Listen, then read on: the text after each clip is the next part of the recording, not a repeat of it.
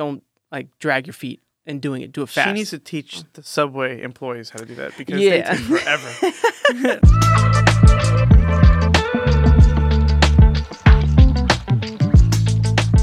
Welcome to the podcast. Today we'll be we will be talking about uh, the readings for the 17th Sunday in Ordinary Time, Year A.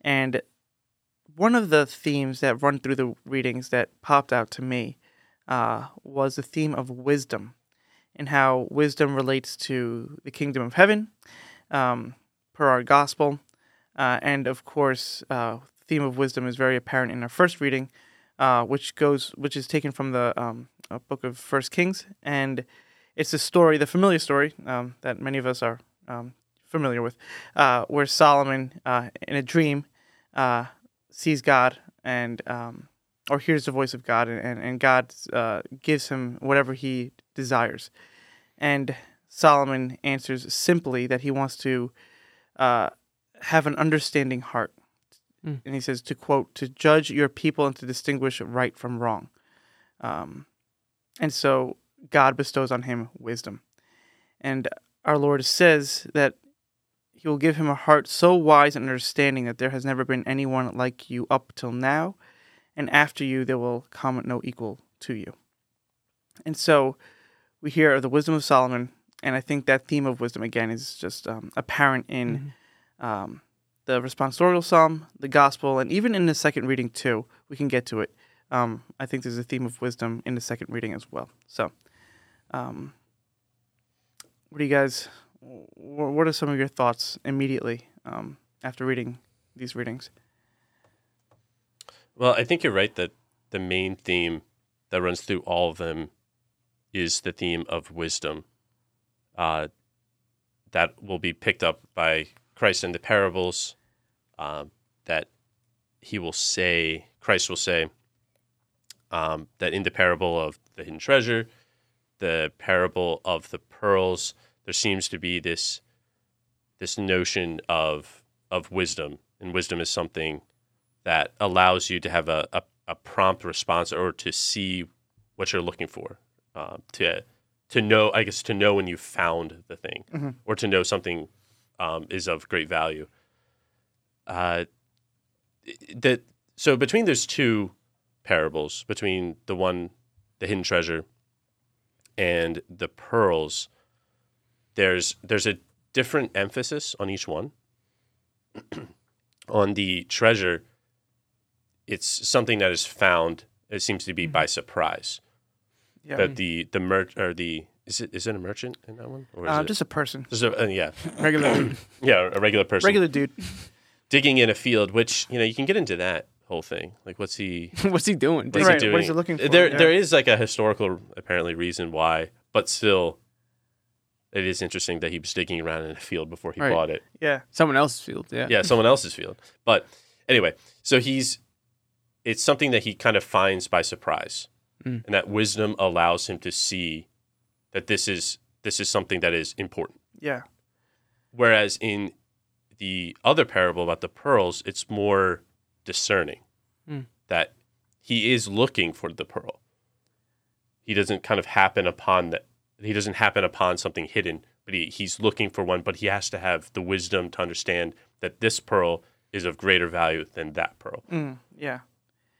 Right. And that discernment uh, seems like it's uh, necessary. Um, this is a, it's a necessary part for wisdom um, to be able to discern the good from the bad. Um, that goes kind of into the third parable that our Lord gives Mm-hmm. about the kingdom of heaven, where the net um, that is thrown into the sea, um, he equates that to the kingdom of heaven, and he says, which collects fish of every kind. But then when they haul it ashore and sit down to put what is good into buckets, um, they throw away what is bad. Mm-hmm. And so there's this like parsing out, discerning like this is good, we keep this. This is bad, we don't keep this. Although the kingdom of heaven catches all those things, Mm-hmm. um, yet there's again that discerning mind of you know just like this pearl is greater than that pearl, so I'm gonna just focus on this one. You know, this fish is more important than these fish, and so we're gonna focus on that. Mm-hmm. Um, strictly speaking, so we can just define our terms as a you know a good academic word.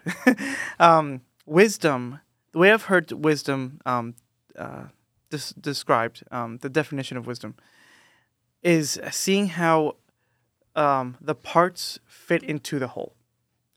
Mhm. Uh, and so, it, you know, wisdom automatically presupposes that you have a a- a view of the whole, that you understand a greater like narrative and picture Mm-hmm. other than the one that you are experiencing yourself. Like you almost seeing uh, seeing reality as objectively as possible. Mm-hmm. This is why, you know, and, and, and throughout um, Scripture, we you know God is the one that's ultimately wise, right? It's it's it's God who has that ultimate perspective. Um, you know, in wisdom literature, the Book of Job is my favorite example of this, where you know God uh, tells Job that he uh, does not have the wisdom ultimately to know what's going on behind his suffering, uh, and so you know, our Lord says, Can you be comfortable with the fact that you are not wise enough to understand, and I am? Um, trust in me, right? And so, um, again, wisdom as uh, uh, seeing how the parts fit into the whole. Mm-hmm. Once you understand how the parts fit into the whole, then you're able to discern those good things from the bad things. And especially when it comes to um, these first two parables that uh, Lee was pointing to the kingdom of heaven like a treasure that's buried in a field, and the pearls, uh, uh, uh, the, the finding a pearl of great pr- price.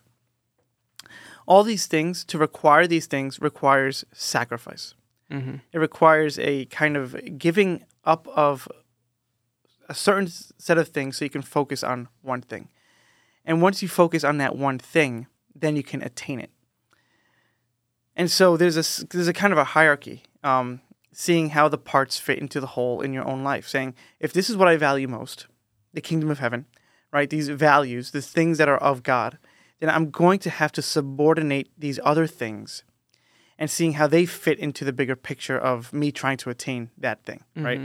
Um, if you're unable to do that, if you are not wise and you place money and you place comfort and pleasure at the top of your hierarchy list, and you say that's the thing, that's my pearl of great price, um, then yeah, you're you're again you're not wise, you're foolish Yeah. because that's not what's going to sustain you in the end. Um, Right. so It's it's interesting in the first two um, parables. The kingdom of heaven is like a treasure buried in the field, and the kingdom of heaven is like a pearl of great price.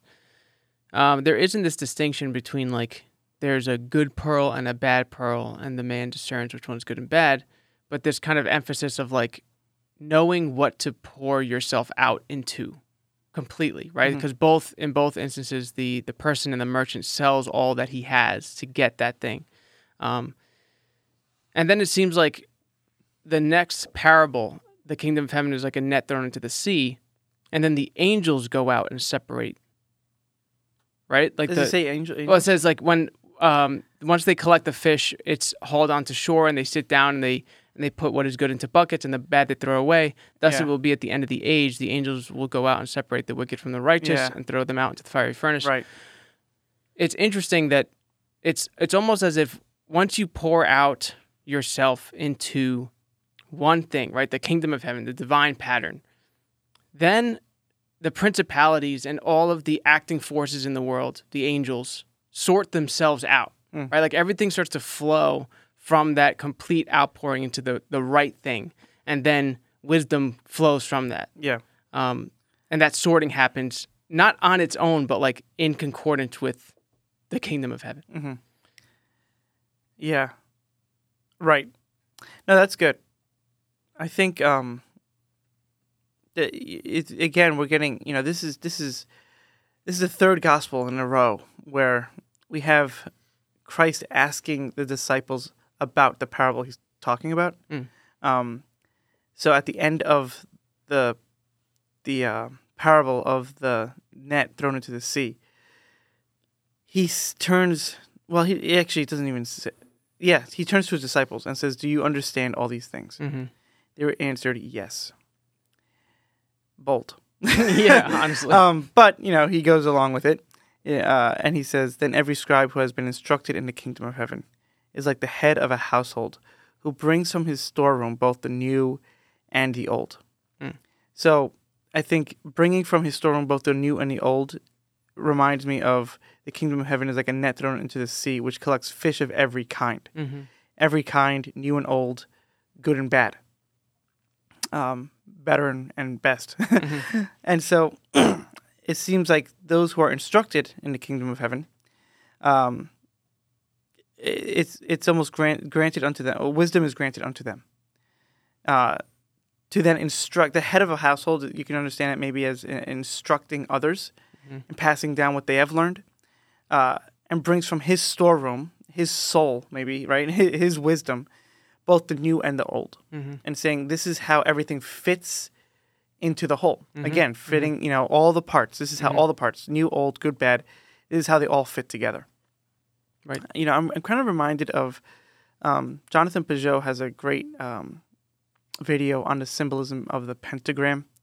Um, you know that satanic symbol, and I remember he um, he mentioned how there's a cathedral where the uh, where the was it the the west facing Yeah, I believe so. f- no well well if you're facing liturgically east it would be the north window Mm-hmm. right the north window um, has a, pentagram in the stained glass um, and you're like okay why would a church have a satanic symbol and he, he was explaining i think rather correctly is that um, you know the church you know and here i'm, I'm kind of f- finagling the idea of the church as the kingdom of heaven but you know for lack of you know we Yeah. that's another topic if we you know what is can we equate the church to, to the Mhm. kingdom of heaven but seeing how um, the church the institution which christ left to uh, as the head of a household I was going to say, at the very least, it's the scribe who's been instructed. right yeah we can we can Yeah. see it like that Mhm. the church right that that that symbol of um the uh, of the head of the household Mhm. has incorporates everything all of reality even the dark Mhm. the darkness um and so we don't you know I, I think it's unwise to ignore certain parts of reality because oh you know it's it's old or it's not good it's like no no there's a sense of embracing everything Mhm. and saying this is where this belongs you know by by having a, a pentagram in a church and putting it appropriately in the north Mhm. right At the, to the left of east right Mhm. where the left is typically symbolized Right. as dirty Mhm. um, you're saying that that is a part of the whole Mhm. and this is where it belongs in the whole right, Right. That's a little the bit of same a thing with the but- like the gargoyles around the cathedral. Right. It's like Yeah. they they exist on the periphery, and that's where they're supposed to be. They Yeah. don't go they don't into come the into the sanctuary Yeah. right that's Yeah. that'd Yeah. be foolish Mhm. um, but you see like in, in in the great architecture of cathedrals there's um, there's a certain wisdom and, and Mhm. a recognition of all the parts of reality and how they fit into the whole Right. that's yeah so So not to throw a wrench in that, but go ahead But that makes no But that- sense. yeah. um, but it. So I think the pentagram, though, I don't think it has a. I don't think these churches have pentagrams in them. I think like not not pentagrams in the sense that we know them today, because Okay. the, the point is down for the right the Yeah. it, Mhm. that's the satanic version. Whereas I think in these the arrow's up, or the the top point yeah is facing up, and it's a it's a old it's an old symbol yeah it's a medieval symbol as far as I know. Um, that Yeah. can it incorporates five. You know, it's like the five wounds of Christ Mm. and different things like that. It wasn't until I thought the 1800s that it was um, kind of co-opted I by think the well satanic movement. now you know this is that thought just came to me now I didn't plan that thought I didn't premeditate it but from what I understand from what I remember Pageau was talking about an upside down pentagram like a, a star that's upside down with the and point it's and it's in the in a church. in the church yeah um There's um. I'm gonna flip this laptop over so you guys can see it. This this one's in France. Um, it's like square in the yeah. So it, yeah, it is. That, that one so is facing down. you you're probably right that that's not a um a typical symbol but there's pro- I think what he was referring to is like particular um a particular cathedral that had this okay. Yeah, um, yeah. so Well, I just know it, yeah. like there's many symbols that have undergone. and I'm just taking his word from it Yeah. like I no, no. Well, I mean, I, I, I think I, you know, I, I vaguely remember that video. I'm, s- I'm sure you, the point he was making was correct. I just know that that symbol has undergone over, you know, over a the lot of last- uh, yeah, interpretations and it's several yeah. hundred years. Sure. I think alchemists picked it, picked it up, Sure. and right. um, Yeah, that's his his point around that too was like it um it's kind of co-opted satanically, but also represents something more vague, like just lower powers. Yeah. you know what I'm Oh, saying. right, and right. so like the like even even putting that up in the cathedral is not necessarily like this is of Satan, as opposed to like even the things of the lower powers have their place Right. here, out. Um, Yeah, because I thought it. Yeah, it was supposed to be like a a mix of things that it could be, like different Mm-hmm. elements of of the world, like you're saying, like the lower powers, which would be you know earth, wind, fire, and Mm-hmm. Yep, such yep. like that, that people might attribute divine, um, div- divine ability. Right. He's saying that even that's kind of hmm the, the, the elements have been Yep. incorporated among other things. Yeah. but and again, it's it's all part of that hierarchy um, Uh-huh. to see how things uh, fit together. Yep. Um, I like how in the first reading, when Solomon is Solomon is um, asking God, um, uh, you know, for his gift, he prefaces it by saying that he's a mere youth, not knowing at all how to act. And I serve you in the midst of the people whom you have chosen, a people so vast that it cannot be numbered or counted. Give your servant, therefore, an understanding heart. Uh, and so, wisdom also requires a sense of humility. hmm Humility meaning that you, you know who you are in light of a bigger reality outside of you. Mm-hmm. Um, and to admit that he doesn't know. And he desires to understand. Again, you know, this is something we mentioned before, but to stand under, right? To, to be a, um, a, a disciple uh, of wisdom. I think that's the prerequisite for a man to become wise. Mm. Um, you know, if I think if, if Solomon would have Solomon would have approached this differently, said like, uh, yes, uh, you know, I, I want. If he came at it in, in pride, I don't think he would have asked for wisdom in the first place. Yeah. It would have been for power or Mhm. riches, right? Mhm. Um, but the fact that he knows who he is, that's where he can ask for wisdom. A person who is prou- proud does not think that he is foolish, right? and so it wouldn't make any sense for him to ask for wisdom Mhm. if he is proud. Right. Um, so, Um, I'm gonna go on a little bit of a tangent here, but it's related, basically. Um, the idea that uh, when Solomon says, "I serve you in the midst of the people you have chosen, a people so vast that it cannot be numbered or counted," um, I kind of immediately thought of just having a bunch of kids. Um, cannot be numbered or counted. exactly. um, but it was this is kind of related to a conversation I was having with my wife earlier. Um, just trying to figure out how to sort all the things, you know, and like she was she was just kind of venting that you know there's so many things I need to pay attention to, um, almost in the way of saying like it cannot be numbered or counted. I was just like I don't know how to uh, parse my time and there's things I want to do but I can't do because I have X, Y, and Z, like other obligations. Like I need to get back to laundry, but I have um, swim class, like whatever it is. that It's like it just, I just don't know how to do all the things in, in the day. Um, there is a a term that she and I have co-opted that we'll use frequently called ninja mom.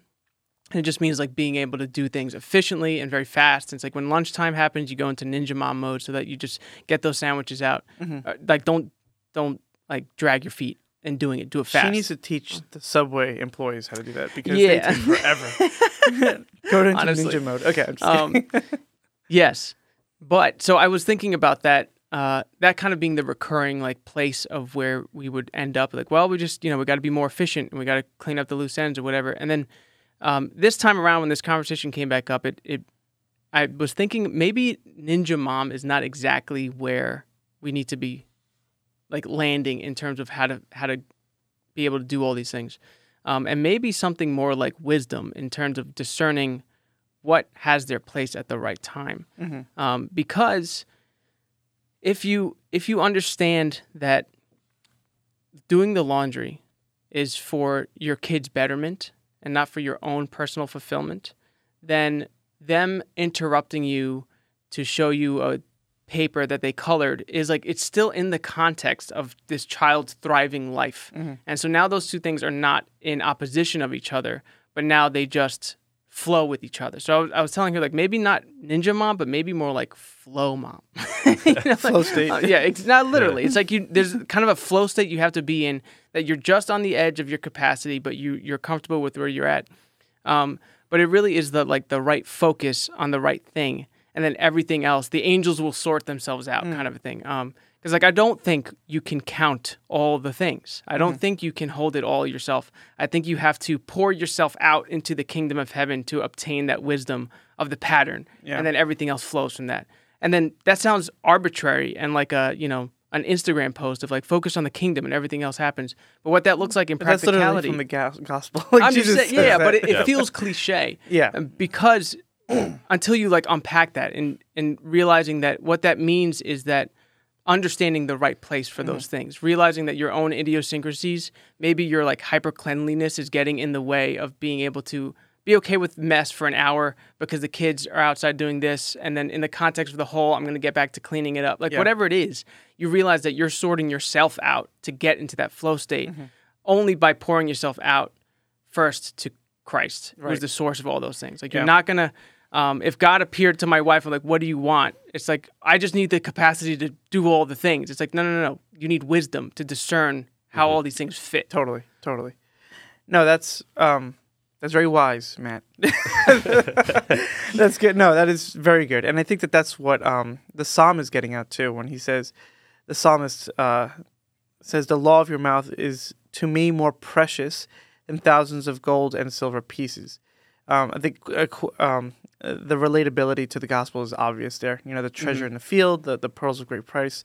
Um, but he he says it twice for i love your command more than gold however fine um i think sa- again sacrificing all these lower things so you can see the bigger picture is going to give you ultimately what gold and silver is promising you um, or what you think is promising you um, you know, I, I mentioned this before the podcast, but like th- this reminds me of Aristotle in the beginning of his Nicomachean Ethics, where he goes through a bunch of like man's actions, and he says like you know, a, a, shipbuilder uh, is only building a ship so that he can sail the seas, but he's sailing the seas ultimately uh, because he wants to be happy. And he goes through like a bunch of like human actions, and happiness is the thing that lies at the end of all things. And he says like man only does anything because there's a perceived happiness at the end of those things. Um, gold and silver, you know, they're not valuable in and of itself, but it's a symbol of what you can trade with, and, and you know the, the- Yep. yeah, it's it's you know what, what you, investment, blah blah blah. Mhm. If you see that bigger picture of like what gold and silver can offer you, and say, well, then my happiness can't just lie in this material good. Um, then you will obtain that true happiness more than gold and silver Mhm. could ever promise you. I- I'm reminded of like the hermits. Uh, you know, they sacrifice every material good, and yet they are happier than most people with material possessions. Mhm. Uh, it's because they sub- subordinated all those things, saw those things as part of, of the whole, uh, and said, "This is the most important thing. This is the pearl of great price that I'm looking for. That you know I'm going to treasure, and it's going to bring me happiness." And there's a certain sense of peace when you see the whole. Like you said, like you know, with your your family, when you're able to um, uh, organize all these different pieces um, and seeing what's the most important thing to attend to in wisdom, there's a sense of peace. I think that just comes with that. for sure. Whereas I think like acting like ninja mom, Mm-hmm. you might be efficient in getting things done, but like what's the state of your soul and what's the state Yeah. of the house, Yeah. right? Um, Like, what's it for? Yeah, it ultimately, for? it, it could end up t- uh, turning in on itself and being like, this is just for my own like mental state, so I can feel Right. like I did something, right. as opposed to an outpouring. Yeah. Yeah, for sure. and and that that seems like it's um a little emblematic of our times where we think we have to get things done and that's how we are fulfilled Mhm. right it's like if i if oh wow i accomplished five things today it might feel productive but some days you're not going to accomplish that much. Does that mean that it was, a bad day? Mhm. not necessarily. Um it really depends on like how what your focus is on and and what you're aiming at. Um i think just to ch- check things off a list list and be productive um it just seems like it's a like your life is just a machine. Hmm um it's yeah it's too um i don't know not Utilitarian? material. Utilitarian would Yeah. be the right word. Yeah. Yeah, yeah. The other So- thing with this is um, in the first reading, um, when Solomon kind of tells God that, you know, I'm in the midst of, of the people you have chosen, and like, I have to be the king. Like I have, I have a kingdom of my own, um, and so I need to rule it, and so I need to discern what it is that I need to attend to. Um, contrast that with the uh, the merchant who sells the pearl of great price, or the the man who goes sell sells everything he has to buy the field. Um, there seems like there's this sense of like a complete outpouring and a uh, just kind of giving of everything you have for the one thing. But that pearl of great price, as a merchant will do, is then going to be traded for more wealth, and they continue to expand their kingdom, as it were. Um, and so, I think the point here is not like these worldly riches are not uh, worth anything or for anything. It's that these need to participate in the higher pattern. Yeah. Um, and the only way that this kind of produces this fruit uh, that brings joy and peace is when it's when the kingdom on earth is like that of heaven. Yeah. Um, and that, so like as a father, I, I, you know, I have my mini kingdom that I need to rule over. Um, and so I need to let God's will be done on earth as it is in heaven. You know, like this is the mm-hmm. kingdom of heaven that I'm trying to bring down to earth so that it reflects the same pattern. And that's the only way it bears fruit. Yeah.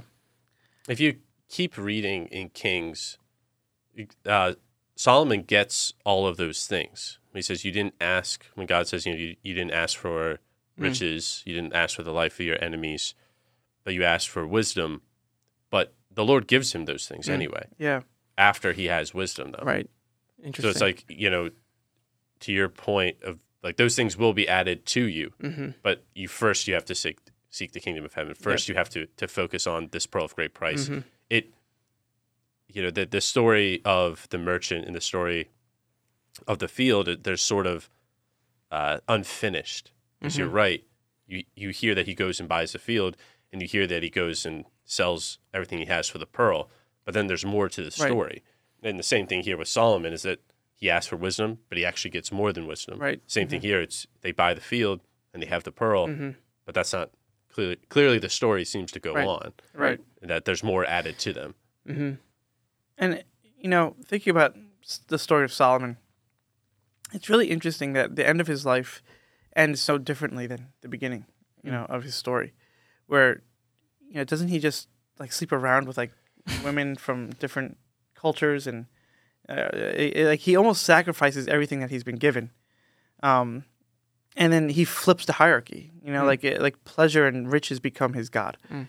um, which is you know, I, I think that there's an interesting point there to be made about how you can begin seeing the hierarchy. You can begin seeing what's important, um, that you don't know anything, and that you value wisdom. But then, if you are given uh, the things as you grow in wisdom, you can also, like you were saying, gain all these other things too. Mm-hmm. Um, you can easily lose sight of that as more things are as more parts are added to the whole Right. it could be it could be difficult to focus on the most important thing as things are coming to you at Mhm. you left and right. You know, the bigger your kingdom grows, the more the more docile uh, and wise you have to be. Right. Um, but if you lose sight of that, then it's it's easy to fall from wisdom. I think. That um Yeah. that image of the foreign woman is like the image of like the new or the strange. Yeah. Um, and so like incorporating that too soon or too close into the center is what always destroys the the structure.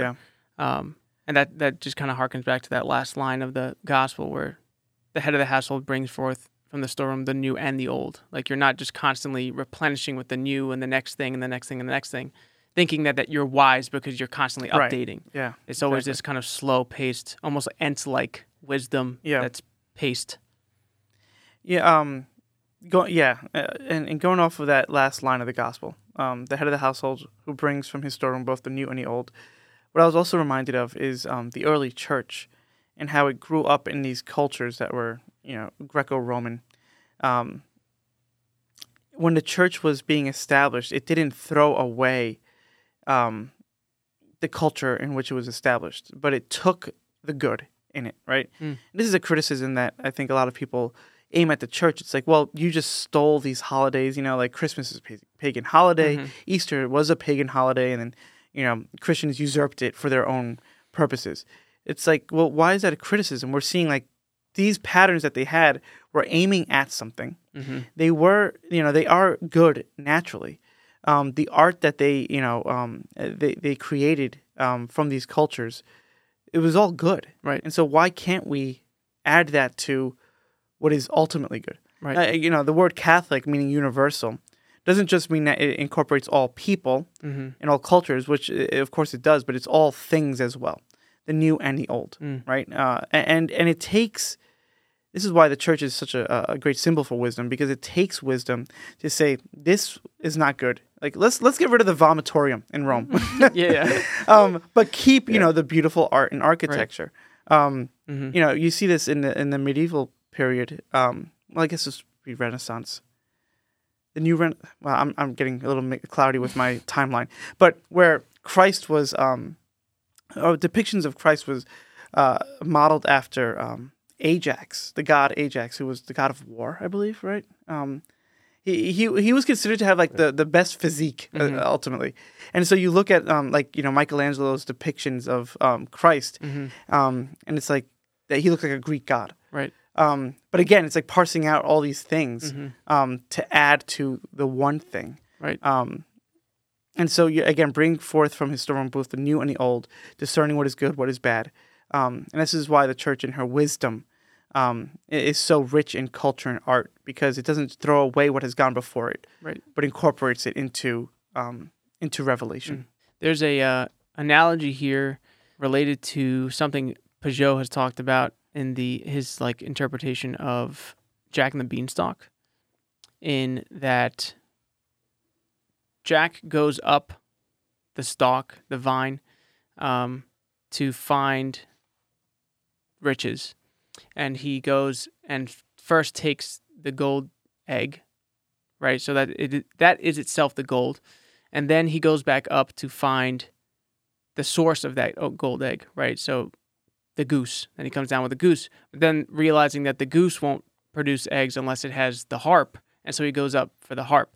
And so there's this kind of pattern being told that's something like the ultimate he's going he's not going for the gold itself. He's going for the thing that makes the gold.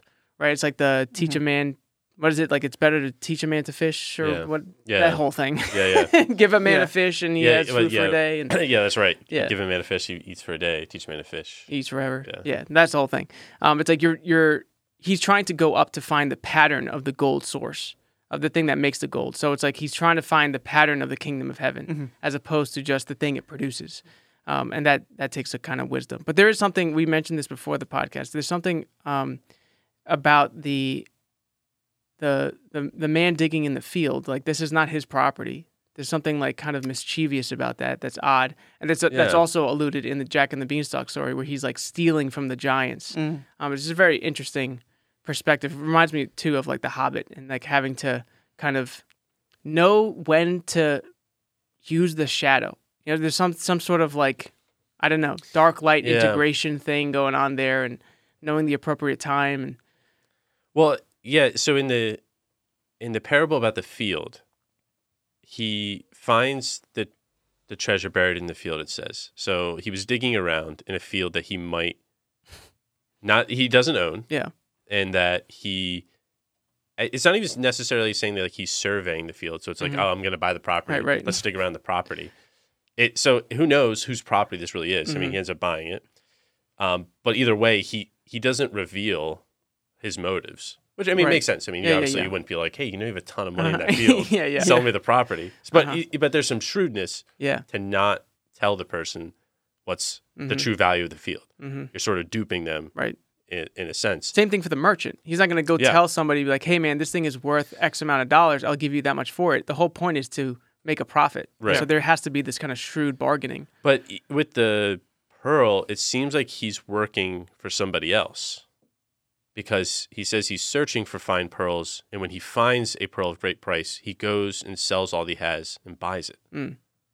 So that it's it's not as though he can just take it. Right. So he's not digging around. I guess he's not, Mhm. you know, digging around clams Mm-hmm. and opening them up and, and taking Right. the pearls out and gets to keep them. Mm-hmm. They're, they, I guess he's working for somebody else. He's like flipping houses. Right, yeah, right. flipping pearls. and he has to give it back. But even then, I guess it seems like maybe the pearl is worth more than what he gives up yeah. to buy it. Right. Yep. But that means the person who's selling it doesn't know what it's Exactly. worth either.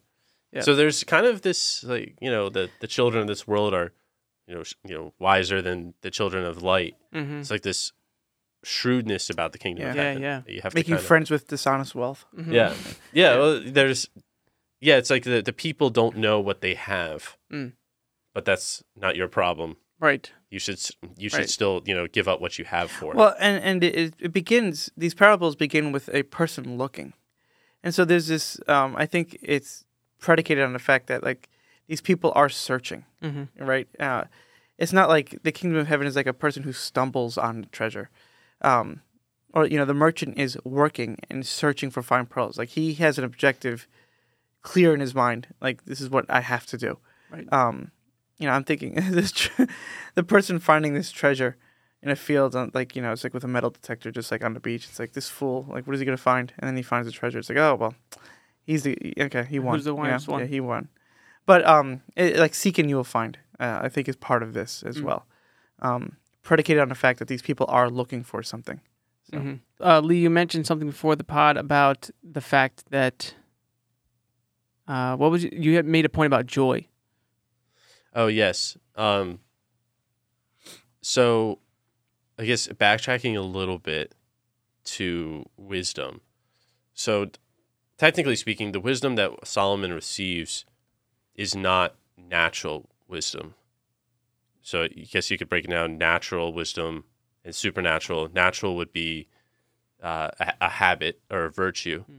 Uh, in the classical sense, it's a it's wisdom is an intellectual virtue and as a virtue, it means that it's something that can be acquired. Virtues are are habits Mm-hmm. um, that eventually one acquires through the or, you know repeated action, or repeat, Right. you know, in this case of wisdom, repeated judgment. Whereas we would see it as supernatural in that he it was something given to him, something that he received. Mm. So it's not strictly speaking a virtue. You can get like Yeah, you know, technical. You, can get all technical about that and how it's you know it's a Mhm. divine virtue and all Mhm. this different stuff. But what gives him what what allows or kind of prepares Solomon for this is probably something like humility and charity. Mm-hmm. So that can be tied to, you know, kind of wisdom, cha- wisdom, charity, and joy. Is that when the person finds this, they don't. When they find the, the the treasure, it says that he goes and sells all that he has out of out of joy Mm-hmm. for this thing. So it's it's out of I guess you could know say out of love Mm-hmm. that he finds this thing and he says, I, I know I know what I've found and I know what it's worth and I it's not begrudging for me to do this. Right. So if you tie the treasure to the kingdom of heaven, you know, you let go of your attachments out of love Mm-hmm. for the greater thing and not out of sort of this begrudging like, well, yeah, yeah. you know, this is just this is what God is asking me to do, so I guess I'll do it. It's Mhm. um it's supposed to be out of love and joy. Right. Right. That's interesting. Right. It's right because they're searching again. They're searching. They're searching for the treasure. They're searching for the pearl. When they find it, it's not like they find something else. That's like, oh well, I'll have to settle for this, Mhm. and then I'll I'll sell everything. It's like this is exactly what they wanted, right? Mhm.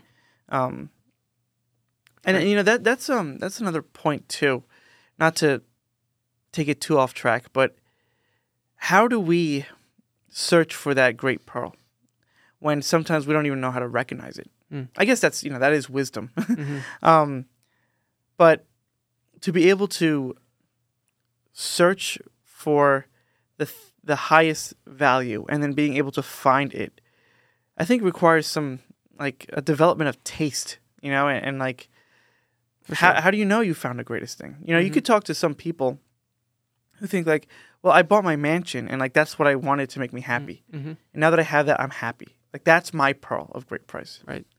I think that like fundamentally that's like just a if you see it, you see it. If you don't, you don't. Mhm. um, Eh, but you know, also maybe you can look at experientially. It's like, okay, so let's see how that long that mansion actually will provide happiness too, right? Right. Um, you know, all material things given time um, will uh, will not sustain your joy. Um, uh, but to be able to identify what the highest thing is and then search for it and find it, I mean, that's um, Yeah. that's like a saint essentially. I think that there's something there that has to do with what you were saying, Lee, about how this wisdom was uh, given and not necessarily grasped at.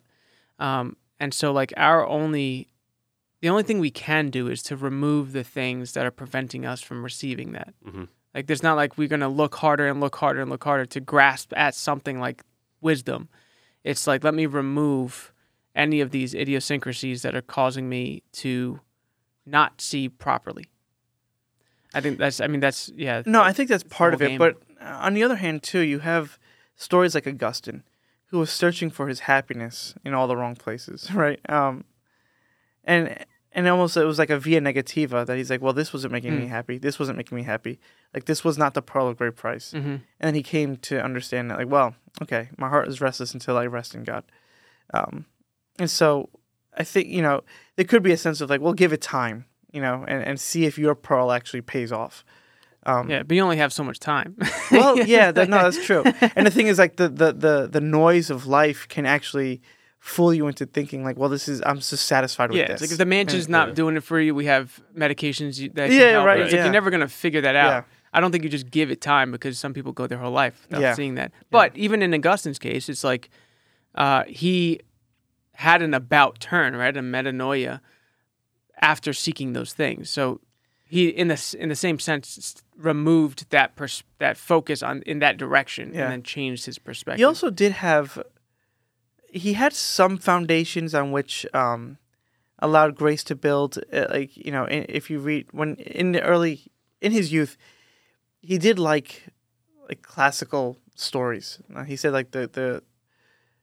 I can't remember if it, he said like the, the stories of the Romans excited him, but the Greeks didn't, or was Mm. vice versa. I can't Mhm. remember.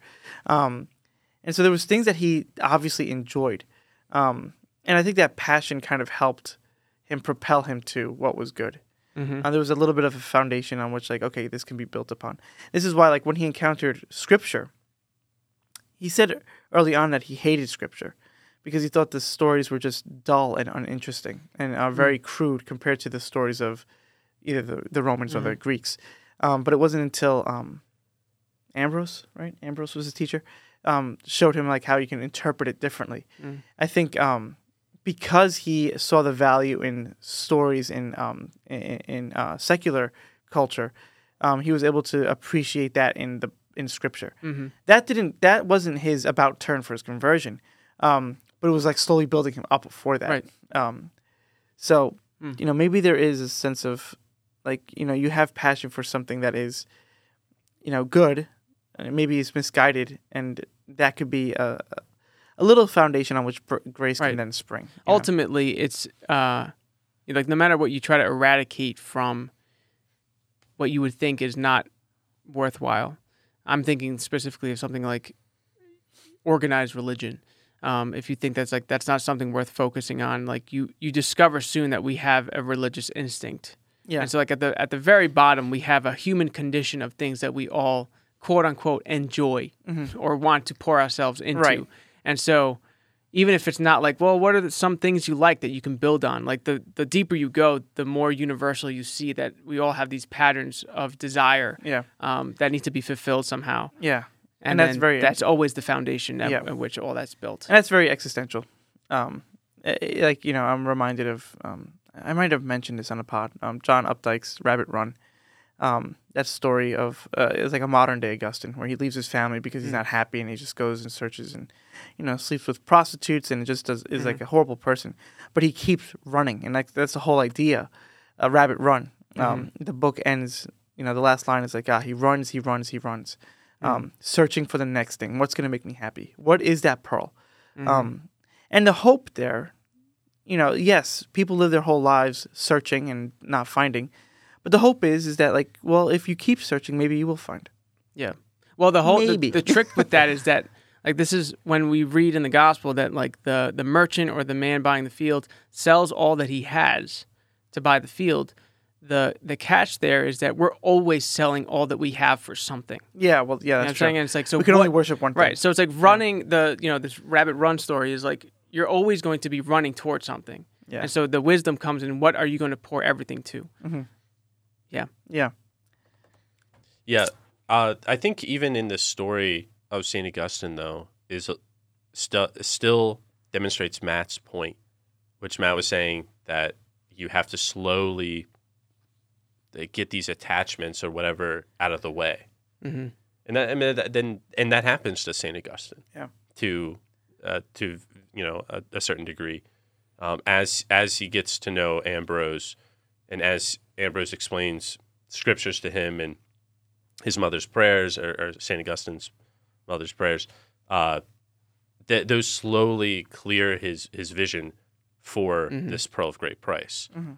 Um, because while a, while a gift can't be grasped at, you Mhm. can prepare yourself to be receptive To to, the gift. it. Right. And I think part of this was removing these attachments Mm-hmm. as well as uh, a bit of humility Right.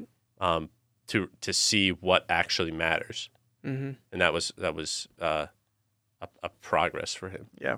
to receive the gift. No, no, that is, yeah, that is true. Um, e- even after he converted, though, he he did see he he wasn't like perfected, right? His passions Right. weren't perfected. Mhm. It was still a process that he had Mhm. to go through. And that I mean, there's a mystery of grace too when you see these conversion stories, like Saint Paul. Uh, it- like you know that that like knocking off your horse and then like suddenly just giving your life away Mm-hmm. to something. Not everyone's conversion sounds like that. Right. Um, you know, and so that's that's a whole other topic, like how grace works. yeah. um, but anyway, I'll leave it there. Mm. So- I like it. Not. I, I, can, I don't know if I should say this, but I will. Um, there you go. I just something occurred to me. This, Put it behind the paywall. yeah, really. Um, this kind of uh, a little bit more esoteric thought of uh, that removal of the things that blind you to to that proper vision um, that you receive. And there's there's something some there's some Pageau talks about like you know ascending the mountain, Mhm. removing the garment of skin, removing the layers, um, so that you're completely open to receive Christ's wisdom. There's something there about that like masculine feminine union that we go up and unveil, right? We remove the garments all the way up the top to receive the pearl of great price, the seed, right? Mhm. yeah. Um, as it were. And that's wisdom. Like Hmm. that's that's for us to receive. Like we don't grasp at it. We we remove everything that's in the way to unveil ourselves to receive it. Yeah, Yeah. that's it's the the interplay between um, active and passive mortification. Mm. You know, that's what um, th- this is the active night of the soul versus the passive night of the soul with Saint John of the Cross. Mhm. Is there is what you have to do, and he even says it uh, in this term of vision that your attachments blind your they Mm. blind yourself your your desires blind you to to true clear vision and he says Mhm. they cause all kinds of issues of tranquility or lack of tranquility lack of peace and um, lack of sight but half of it is your part Mm-hmm. the more masculine i guess of actively ridding yourself of these attachments but then the the second half is this passive element that you Mhm. you can only receive at that point Right. there's nothing you can do Mm-hmm. um, on your own will. It becomes a complete action of God. Right. And you, that's interesting. yeah. It's good stuff. Yes. Yeah. Yeah. Yeah. it is- it is. um, Yeah. Let's uh, let's jump to the bonus. Uh, you can go to basicallyrelated.com to hear our weekly bonus episodes. Um, we'll see you next week.